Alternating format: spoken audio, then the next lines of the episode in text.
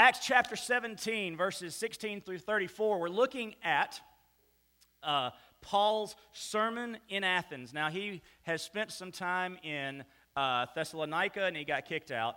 And he went to the Bereans and uh, they studied the scripture and they heard what he said. And he had a great, fruitful ministry there. But the Thessalonians tracked him down and, and caused trouble in Berea and kicked him out. And so they sent him to Athens.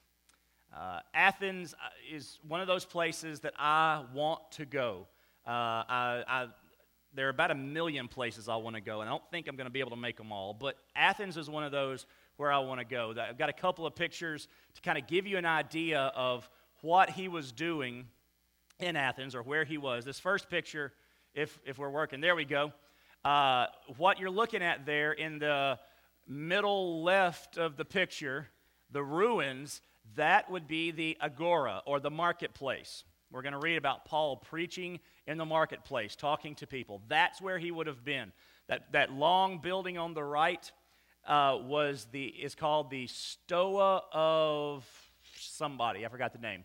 It's rebuilt. That's not original. It didn't last. They rebuilt that in the 1950s to match um, what was there. Uh, and so go back, please, Pat. Uh, so that's where he would have been preaching. He would have seen, as he stood in the marketplace, as, as he talks about here, he would have seen that to his right. Now, if, if the, the way we're looking at this picture, kind of to our left and behind us, if we were, you know, if we were standing between the picture and what I'm talking about, to the, uh, to the left behind us and directly behind us is the next picture. So now we kind of turn around and look at the picture, and we see the Acropolis of Greece, of, of Athens. Uh, the Parthenon, one of the seven wonders of the ancient world, is the, the main structure you sit up there, uh, see up there. The government of Athens sat right there. That little outcropping of rock to the front of it is Mars Hill, or the uh, Areopagus, is what we're going to see here. That's where Paul gave this sermon that we're going to look at this morning. All of that was there when Paul was there, except it was much nicer. Uh, it hadn't all fallen in. Athens is the cradle, was the cradle of Western civilization. Uh, if we have a westernized thought, it comes from Athens. Uh, democratic politics, philosophy, city grids, architecture, cultural values, art. These all flowed out of Athens. Uh, when Rome took over the, the known world, they didn't mess with Athens. They left Athens alone. It was still a free city in Rome. As a matter of fact, all the, the Roman gods that, the, that uh, they talk about, and, and they would use names like Jupiter, our, our planets, Jupiter, Mars, uh, the others. Um, I'm not even going to try this morning. I know there are eight of them. Poor Pluto. Uh, all those names were Roman gods. But you know where they got their gods? Athens. You know where they got their culture? Athens. You know where they got the Democratic Senate? Athens. They just got everything from Athens. Paul visits Athens 500 years past Athens Prime. All those buildings you saw uh, that were demolished and torn down and, and fallen because of earthquakes and disrepair, those were built uh, around 400s to 500, uh, 400 to 500 to 400 BC, somewhere in the middle there. Notice too, Paul is no longer in Macedonia. He is in uh, what's called Achaia. Uh, he's in a different province. Uh, so Paul, what you doing? You were supposed to go to Macedonia. Well, Luke gives us no indication, so we're not going to uh, spend any time on this. No indication he's out of God's will. Uh, he was forced out of those places where he was uh, supposed to be ministering, but it looks like God is using the circumstances to get him in other places, and in this case, to the cradle of civilization. You're going to come across two different groups this morning uh, the Epicureans and the Stoics. Uh, they are the main holders of the, the phil- philosophical beliefs of Athens of this day. And, and we'll read where, he, where Paul is talking to them. Uh, Epicureans were agnostics. If there were gods, they didn't get involved in daily life. The Stoics were pantheists. God is in everything and everywhere.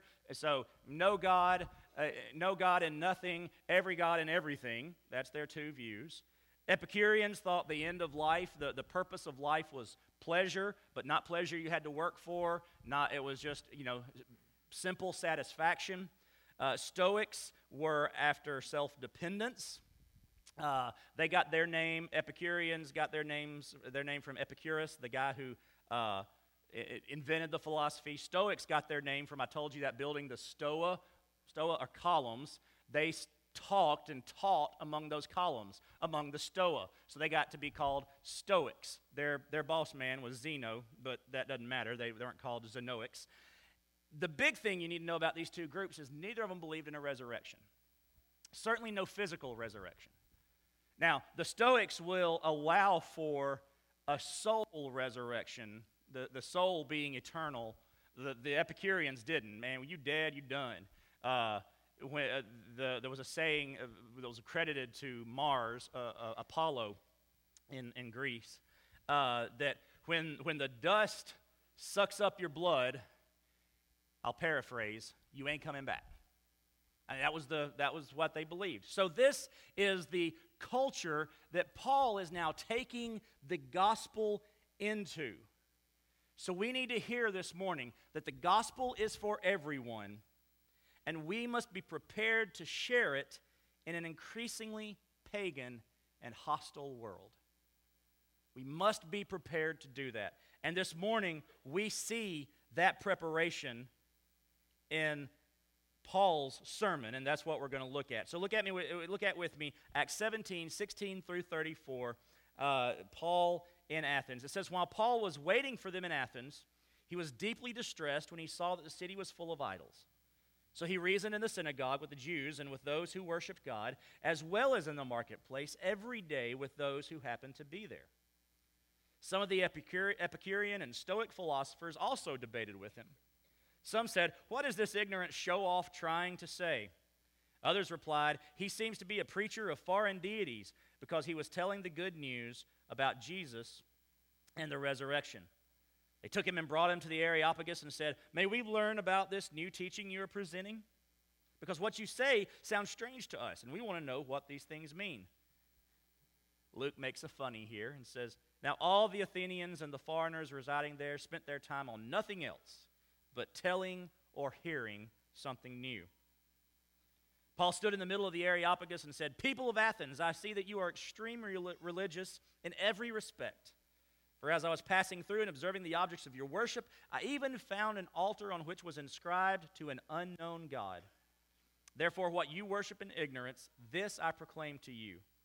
The God who made the world and everything in it, he is Lord of heaven and earth, does not live in shrines made by hands. Neither is he served by human hands as though he needed anything, since he himself gives everyone life and breath and all things. From one man he has made every nationality to live over the whole earth and has determined their appointed times and the boundaries of where they live. He did this so that they might seek God and perhaps they might reach out and find him, though he is not far from each one of us. For in him we live and move and have our being, as even some of your own poets have said, for we are also his offspring. Since we are God's offspring, then, we shouldn't think that the divine nature is like gold or silver or stone, an image fashioned by human art and imagination. Therefore, having overlooked the times of ignorance, God now commands all people everywhere to repent, because he has set a day when he is going to judge the world in righteousness by the man he has appointed. He has provided proof of this to everyone by raising him from the dead. When they heard about the resurrection of the dead, some began to ridicule him, but others said, We'd like to hear from you again about this. So Paul left their presence. However, some people joined him and believed, including Dionysius the Areopagite and uh, a woman named uh, Damaris and others with them. So we see here this, this sermon that he preaches, this, this, this evang- uh, evangelistic presenta- presentation that he gives in the Areopagus. But let's look at some of his sermon prep. Uh, what led up to this. Paul is waiting for Timothy and Silas in Athens, and he's, he's just doing a little tourism uh, deal. He's walking around, and it says he is greatly distressed by the idols that he sees. This distress, this word distress, is actually paroxysm. You remember that was the word that, that he and Barnabas had when they split up, the paroxysms. He is feeling the same thing now, and he's feeling these paroxysms, this distress over the lostness of the people at Athens. He sees gods, uh, false gods, and idols everywhere. Everywhere he looks. And that is no exaggeration at all from the pen of Luke. That's what Athens was, and it still is. If you go today, because they've saved so much of, been able to save so much of their history, you can still find altars and gods and idols all over the place. So he gets there, he's, he's having these paroxysms over the lostness, he's deeply distressed. So he does what he always does the synagogue strategy. He goes to the synagogue with the Jews and reason with those who worshiped God. He goes first to the people about whom he has knowledge. He goes to the people he knows first. He, that's his bread and butter. Uh, he's a, a Jew of Jews. He's a Pharisee. He knows the law. He knows the scriptures. And his strategy is go to them first. I know these folks. I can begin uh, with the scriptures and take them to Jesus. The next place he goes, he goes to the synagogue. Then he says, as well as in the marketplace, every day with those who happened to be there. This was a marketplace, the agora, the first picture that I showed you, not just for goods. You could go and you could buy stuff, but it was a marketplace of ideas. This was Athens. And Luke was not exaggerating again when he said, all they like to do is sit around and talk about things, new things. Oh, you heard something new? Tell me. Let's gossip about the latest philosophy. They loved that sort of thing. So, this was a marketplace of ideas. It was a place that he knew he could go and find people doing their everyday thing, but also asking everyday questions, and he knew he had the answers. So he's got first with the synagogue strategy, he's got knowledge of people, but now he goes then to the marketplace because he has knowledge of location. He knows this will be an opportunity. This will be a place that I can go and I can share the gospel because they're going to want to hear new ideas. They like to talk about it in this marketplace of ideas. And then we see some of the Epicurean, verse 18 some of the Epicurean and Stoic philosophers also debated with him, and some said, What is this ignorant show off trying to say? So he got pagan questions. He got these questions, and they, they call him a seed picker. We, we say, uh, we translated it here, um, ignorant show off. The, the word they used was seed picker. And the image they had was this little bird flitting from philosophy to philosophy, picking, I'll take this little bit of this philosophy, and I'll take this little bit of this philosophy, and I'll take this little bit of this philosophy, and then I'll, I'll string them together, and I'll sound greatly important. I'll make all these long sentences with all these big words, and people will be flabbergasted at my intelligence and my acumen and my abilities, and, and, and they're saying, Boy, don't know what he's talking about. He's just picking little things out and trying to impress us. They weren't impressed. But Paul here has a knowledge of culture. He knew that here was where he is going to possibly be accused, but because of their questions, because of their questioning, they're going to want to hear more. Paul was no dummy. He knew people, he knew locations, and he knew culture. And these are things that as we take the gospel to the world, we have to know. Do you know, did you know, that International Mission Board missionaries, our IMB missionaries, spend about two years in language school before they go to the, uh, the field where they're going to be. Part of language school, much of language school, is not just learning the language, but learning the culture learning about the place they're going to go, knowing the location, knowing the people, and knowing how to fit into the culture in order to reach the most people possible. That's what we see Paul doing right here in his little sermon prep. The whole purpose of Luke recording this story, this, this, this little trip, this diversion in Athens, seems to be to share the sermon that's coming up. Paul, he, he's not interested in uh, Epicurean philosophy or Stoic philosophy or anything like that. He is interested in sharing this sermon. This is Paul's second sermon. I said last week I wasn't sure, then I changed it to second sermon. It's his second sermon. The first sermon was his sermon to the Jews in Antioch of Pisidia. It was a Jewish sermon to a Jew- Jewish group. This is a pagan oriented sermon to a pagan oriented group. And then the third and final sermon we'll see from Paul later on is a Christian sermon to a Christian group. Luke is giving us three clear examples, and we're going to look at the pagan sermon. And we'll talk about why when we get to the end. So, first part of his sermon, Paul makes a personal connection, verses 22 through 23.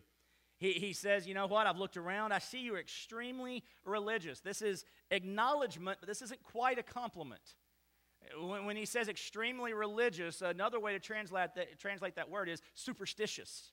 I see you are extremely superstitious.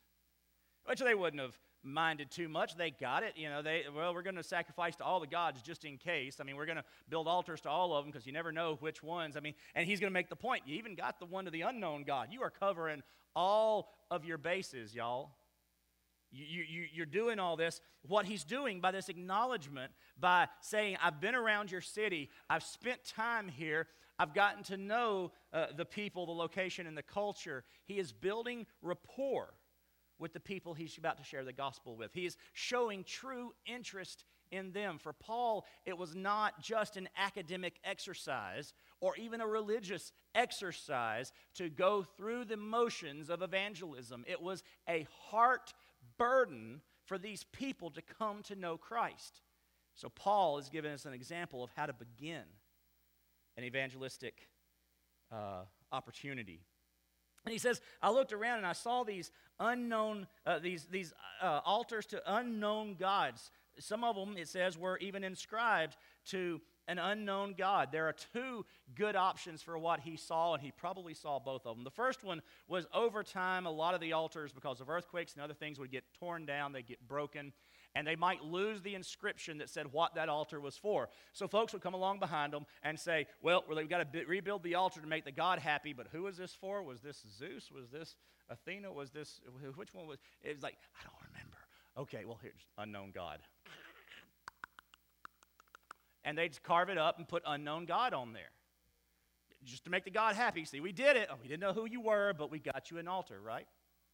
The second way, the second unknown altar he would have seen probably would have not have had description, uh, inscriptions, but he would have seen them anyway. There was a fellow by the name of Epidemides. Uh, I'm sorry, Epimenides. Epimenides. If you want to name your child that, go for it. Um, Epimenides. There was this plague that was in Athens long time ago It's more of a myth than history, but they liked the story. Uh, parts of it are true. Epimenides was going to fix the plague, and he said, Here's what you do. He took a whole bunch of sheep onto the Areopagus, where Paul was preaching. He let all the sheep go, and he said, Wherever the sheep lies down, build an altar right there. And so, in the evening, when all the sheep started laying down, and I'm assuming the poor sheep thought he was going to rest, and instead he got his eternal rest, um, they built an altar. So, all over Athens, you had these uh, altars, and they didn't know which god they were trying to appease. Epimenides said, You're pretty much going to cover all of them this way. Lo and behold, the plague lifted. Everybody thought, Yay, Epimenides! And they got to rejoice for what he had done. So, when he mentions, You've been worshiping, you even worship an unknown God, the Athenians, the uh, Areopagites, they knew exactly what he was talking about. Yeah, yeah, we've got them all over the place because you know about Epimenides. Uh, we're going to talk about him again in, in a minute. He says, To an unknown God, he says, I, I found all these altars, verse 23. Therefore, what you worship in ignorance, this I proclaim to you. What you worship in ignorance, these unknown gods, let me tell you about the God you don't know. And he begins to point out what's lacking in their religion, point out what's lacking in their faith, point out what's lacking in their lives. And he presents this picture, paints this picture of God. First, God the Creator in verses 24 through 29, and then God the Judge in verses 30 through 31. God the Creator first, though, he says in 24, the God who made the world and everything in it, he's the Lord of heaven and earth, does not live in shrines made by hands. He doesn't live in these idols that you've created. Uh, he, he's not served by human hands. But look, the 24, the God who made the world and everything in it he goes all the way back to the beginning. He goes back to creation with these folks. He knows he can't start any later than that. He's got to get these people to understand the beginning. They worship, they believed, uh, the, the, the original Athenians, the, the first people who settled in that area, he, they believed that they literally just grew out of the dirt. They, they and they, they had a word for it. They were so, uh, I, I don't remember what the word was, but uh, I can give an example of it in real life.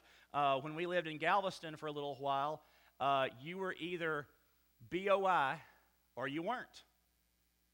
BOI, born on the island. And if you weren't BOI, you might be a nice person, but you weren't BOI. They had a phrase for each other, and everybody knew the BOIs. And if you might have an opinion, and here's your opinion. Your BOI? Oh, that's a much better opinion than I thought. Oh, you're not. Sorry. That was their view. They thought we don't have a creator. We grew from the dirt. We just we just appeared. The gods. I don't know. Not didn't create them. That's what they thought. And he says, no, I got to start at the beginning here. I also have to start with monotheism.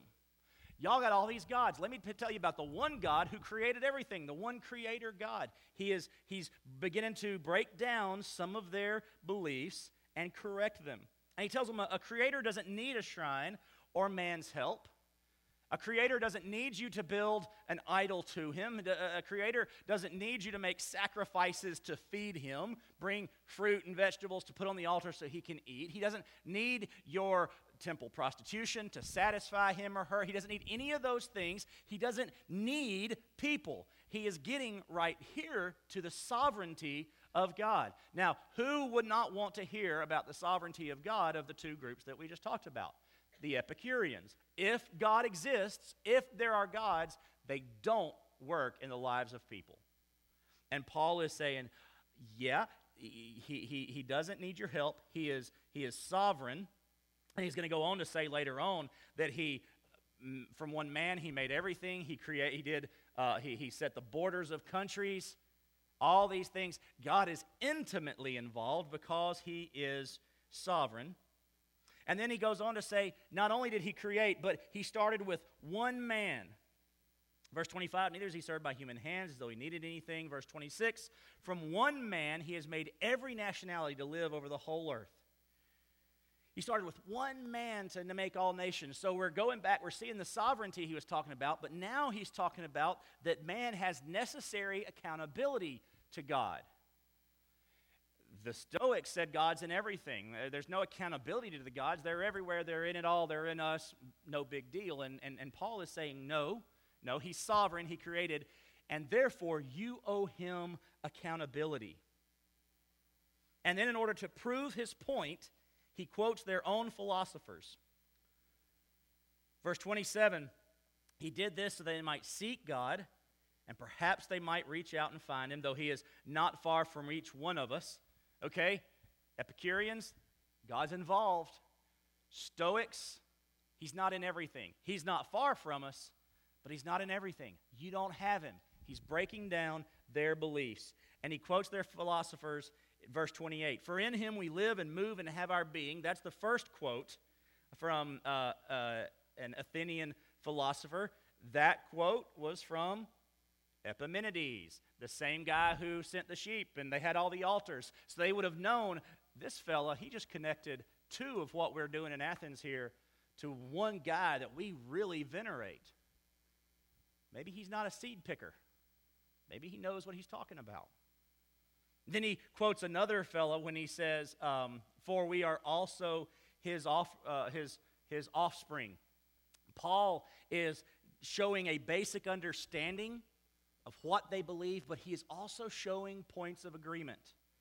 It is not bad to talk to someone who isn't a believer and say to them, when they say something like, Well, I don't believe in a God that kills people uh, willy nilly like on 9 11, and we get to say, You know, I don't believe in that God either.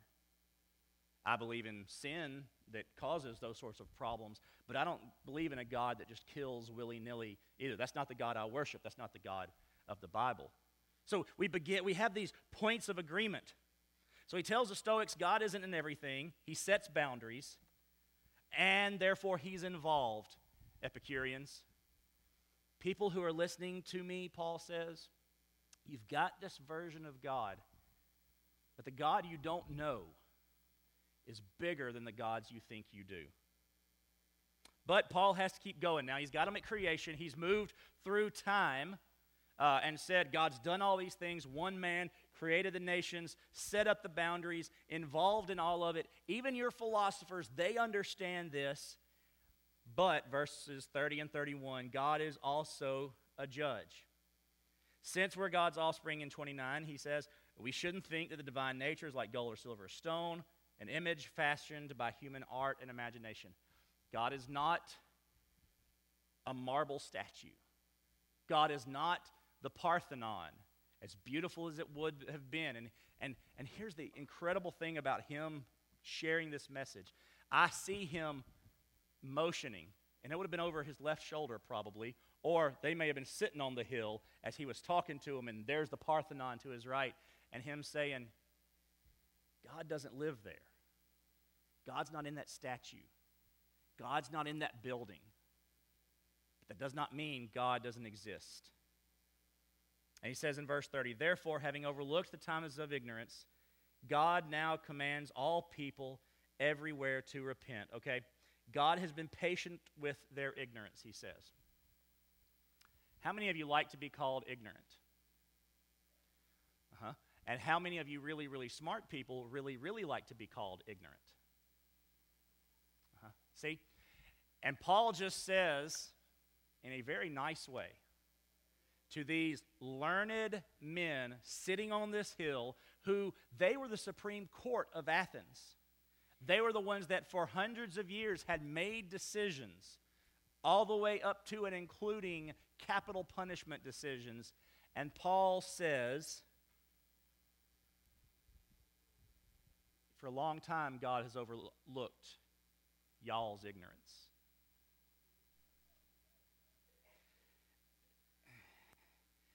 Maybe not the best way to continue, we would say, oh, well, we just offended somebody. Y'all, the gospel offends. Let's get over that real quick. The gospel always offends. We serve an exclusive Savior who commands exclusivity in salvation. We can't go into the world and say, I know what you believe, but let's blend it with Jesus and you'll be okay. That's not what we preach. That's not what the Bible tells us. The Bible says, reject everything up to and including your family to follow Jesus. That is an exclusive gospel, and that is offensive to most people. So Paul's not concerned about being offensive or not being offensive. He tells them God has been patient with your ignorance. But now, at this point, that unknown God you've worshiped has made himself known. I am telling you about him. No longer are you ignorant. A lot of people, when they attempt to trip up Christians, will say, Well, what about all the people who've never heard the gospel? What about them? Where are they going to go? Yeah, it's a great question. And I hope I get an answer to that someday when I go to heaven. But my only real response to the, someone who asks that question is I understand that question and I can't answer it. But what I can say is you are not ignorant of it. You have heard. So what are you going to do with it? I can't fix the past. We can only look at the present. What are you going to do with the knowledge you have? And that's what Paul is telling them here. The unknown God is now known. And here's where Paul starts getting into some uh, deep water. It says, Therefore, having overlooked the times of ignorance, in verse 30, God now commands all people everywhere to repent. Says, Repentance is required. Repentance from ignorance is required. Ignorance is a cardinal sin for the Greeks. There is no excuse for ignorance, they would say. We are the cradle of civilization. They didn't quite understand it that way, but they were pretty high on themselves. They understood that everybody looked to them for smarts. And they said, We are not ignorant, Paul, seed picker. Don't, do, we have nothing to repent from when it comes to ignorance. But what he says is, you do have to repent. You have to repent of your ignorance. This is strike one in Paul's gospel presentation. Repentance from ignorance is required. God's overlooked it, but now he is not going to because you have the truth. Verse 31, he continues and he says, Because he has set a day when he is going to judge the world in righteousness. Set a day. Greeks saw time as cyclical, not linear. So the idea of setting a time, no, we, it, and they didn't necessarily believe, they, they didn't believe in uh, resurrection. It wasn't um, Shirley MacLaine. Reincarnation, thank you. They didn't believe in reincarnation either. Uh, it wasn't that. They just believed that there was never anything truly set. Uh, okay, we can fix it. Well, you know, we can, you know, we'll change it later. Um, they believed in this cyclical time. So he says that God has set a day. Okay, so wait a minute. God's going to judge. He's sovereign. He's involved. He's going to set a day. Uh, that's, that's not a God who's just kind of in everything, but not, not really doing anything. So he's still whacking those limbs off of uh, the Epicurean and the Stoic trees. Strike two.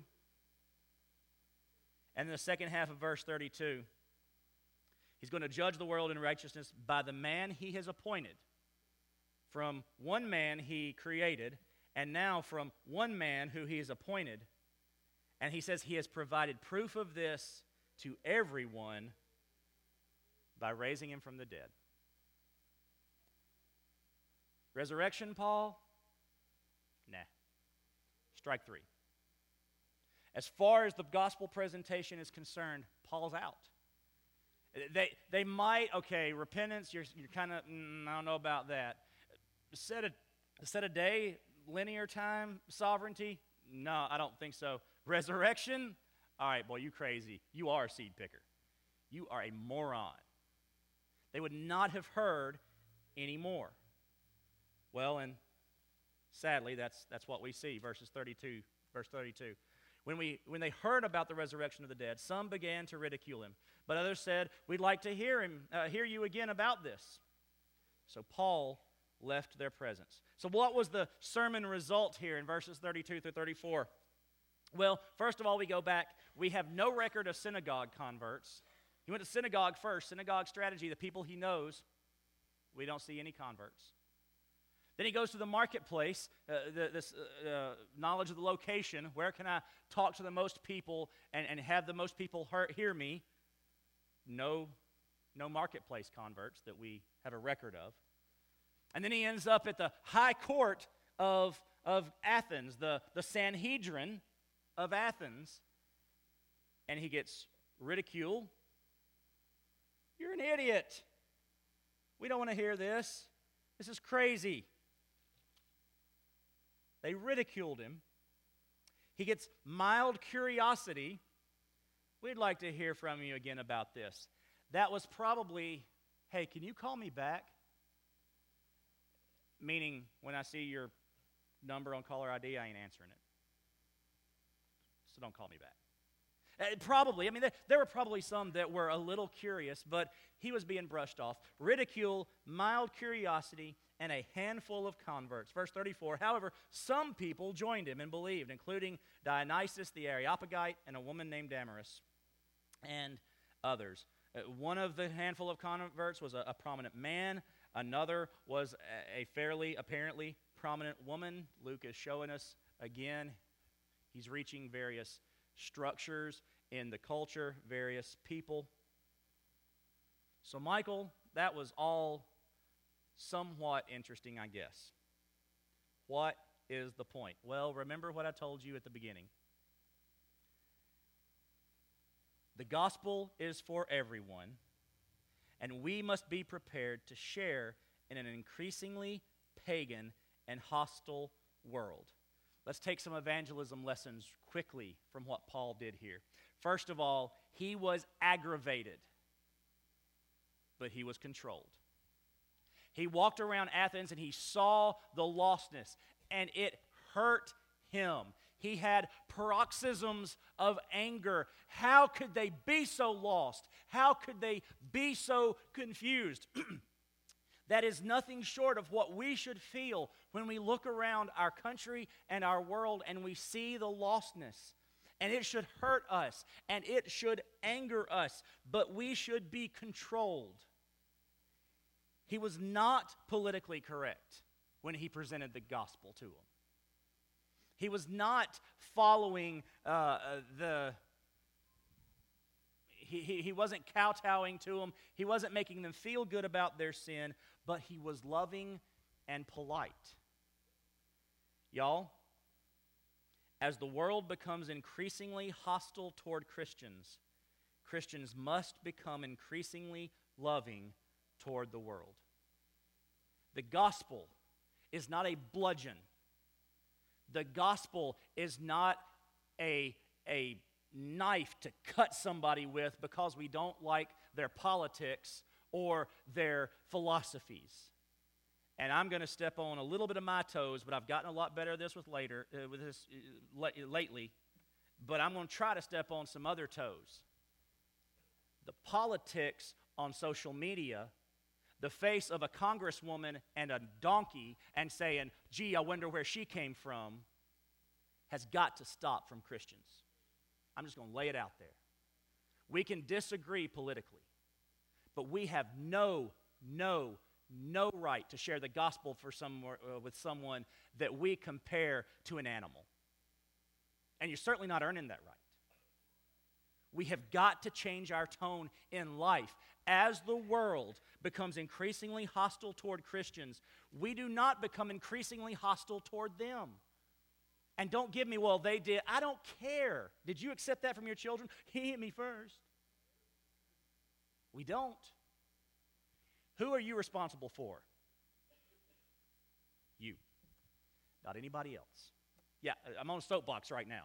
It's, it's in my notes. I mean, I'm planning this, but I'm on a soapbox. It has got to stop. We lose our gospel initiative, we lose our opportunity at evangelism when we make the sort of comments that I'm seeing on social media in the political realm. And that goes, and I'm going to say it out loud, and I don't care who disagrees with me, that goes right up to the pulpit of First Baptist Church, Dallas. The sort of things that are being said by certain people cannot stand if we think we're going to eh, get a, an audience with the world to share the gospel. They don't like what we have to say anyway. Can the gospel not be an offense enough without Christians being more offensive too? They do not know us Jesus didn't say they would know us by our hatred. And folks, I'm talking about among brothers and sisters. I'm talking about Christians disagreeing over things and having pastors of churches call Christians who don't, don't agree with him morons, panty waisted, effeminate, because they don't agree politically.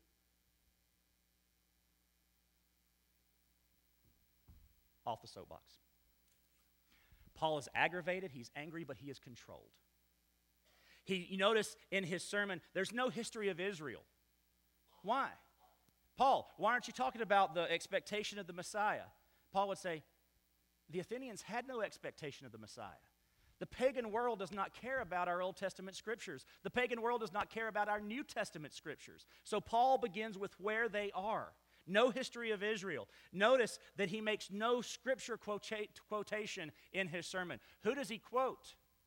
Pagan Greek philosophers. That's who he quotes. Paul, that's not a good sermon. Um, I think it is. Because what we do see is fundamental biblical themes in his message monotheism, creation, accountability, judgment. Paul was moving from where they are to the cross. Now, he didn't get there, did he? He talked about resurrection. He didn't get to talk about Jesus because they said, All right, he's off his nut. It's time to go. This guy, we'll hear you later, Paul. And some people, after talking to him probably a little bit more, and him getting to tell them it's, it's about Jesus, explaining who Jesus was, they, oh, yeah, it makes sense. He moved from where they are to the cross. Paul went to the pagan world, and he said, Pagan world, I know you don't believe a thing I believe. I know that these ideas are so foreign to you, I might as well be speaking English. It's English to them, right? I might as well be talking in some about planets and, and, and Martians as far as you're concerned. But pagan world, I'm going to do everything I can to get the correct message to you, politically incorrect though it may be, but in a loving and polite manner. One more time, the gospel is for everyone, and we must be prepared to share in an, in an increasingly hostile and pagan world. And as the world becomes increasingly hostile toward Christians, Christians must be increasingly loving to the world. That's all we can do. And that's what we should do. This morning, the gospel is for you, though. Uh, we may not have any abject pagans in here this morning. But we got somebody who's never trusted Jesus Christ as their Savior. Someone who has put hope in works, in idols, in stone, not literally, but figuratively. The gospel is for you. God loves you. We don't have to go back to creation because chances are you've heard some of this before. God loves you and offers a wonderful plan for your life. But you are sinful. Man is sinful, and we are separated from God. And therefore, we can't know and experience God's love or plan. We just can't do it. We are separated from Him. But Jesus Christ, God's only provision for man's sin, it is through Him that you can know and experience God's love and plan for your life. And that is the only way to do it. Through one man, Paul would say, proven through the resurrection of the dead, and we must individually receive Jesus Christ as Savior and Lord. And then we can know and experience God's love and plan for our lives. Then we can have salvation. You may be offended by my gospel, and people are. But as believers, may they never be offended by us being jerks. So I pray this morning that if the church has wounded you, if a Christian has wounded you and has turned you off from the gospel, this morning, hear the gospel from Jesus Christ. Hear the gospel from the lips of Paul. Hear the gospel from God's word. And respond to it because the gospel is for you. Let's pray. Father, thank you. Lord, that in our weakness you are strong, in our failures you are correct. And Lord, even when we have messed up, you provide reconciliation. And Lord, we all, every one of us, have far too often responded to the lostness of the world with anger, paroxysms, and hatred, and not love and the gospel. Lord, we know that Paul never watered down his message. He was clear on the resurrection, he was clear on what needed to be done. But Lord, may we take the lesson this morning as believers to not present any stumbling block to the gospel because of our own bitterness sarcasm, anger, hatred. Lord, may we be ambassadors of you who loves everybody, who desires all to come to a saving knowledge of your Son. And may our lives represent that. Lord, this morning, if there's someone who has been hurt or wounded by the church and they didn't think the gospel was for them because of the wounds of the past, Lord, may they know today that the gospel is for them. Or maybe they just un- were unclear on the gospel, but this morning they, they got it. Lord, I pray that they would trust Jesus Christ as their Savior, repent from their ignorance, and believe in the one who was raised from the dead. Lord, move in this place this morning as we continue to worship you. In Jesus' name we pray. Amen. So, that gospel that's for you is a gospel you need to respond to. It's for your life. What do you need to do this morning? You can come over here to my right, talk to Tom. You can come and talk to me. I'll be on my left. Uh, pray with us. Ch- uh, prayer rails are open if you want to do that. But let's stand and let's sing in this time of response and let God work on you as you do business with Him this morning.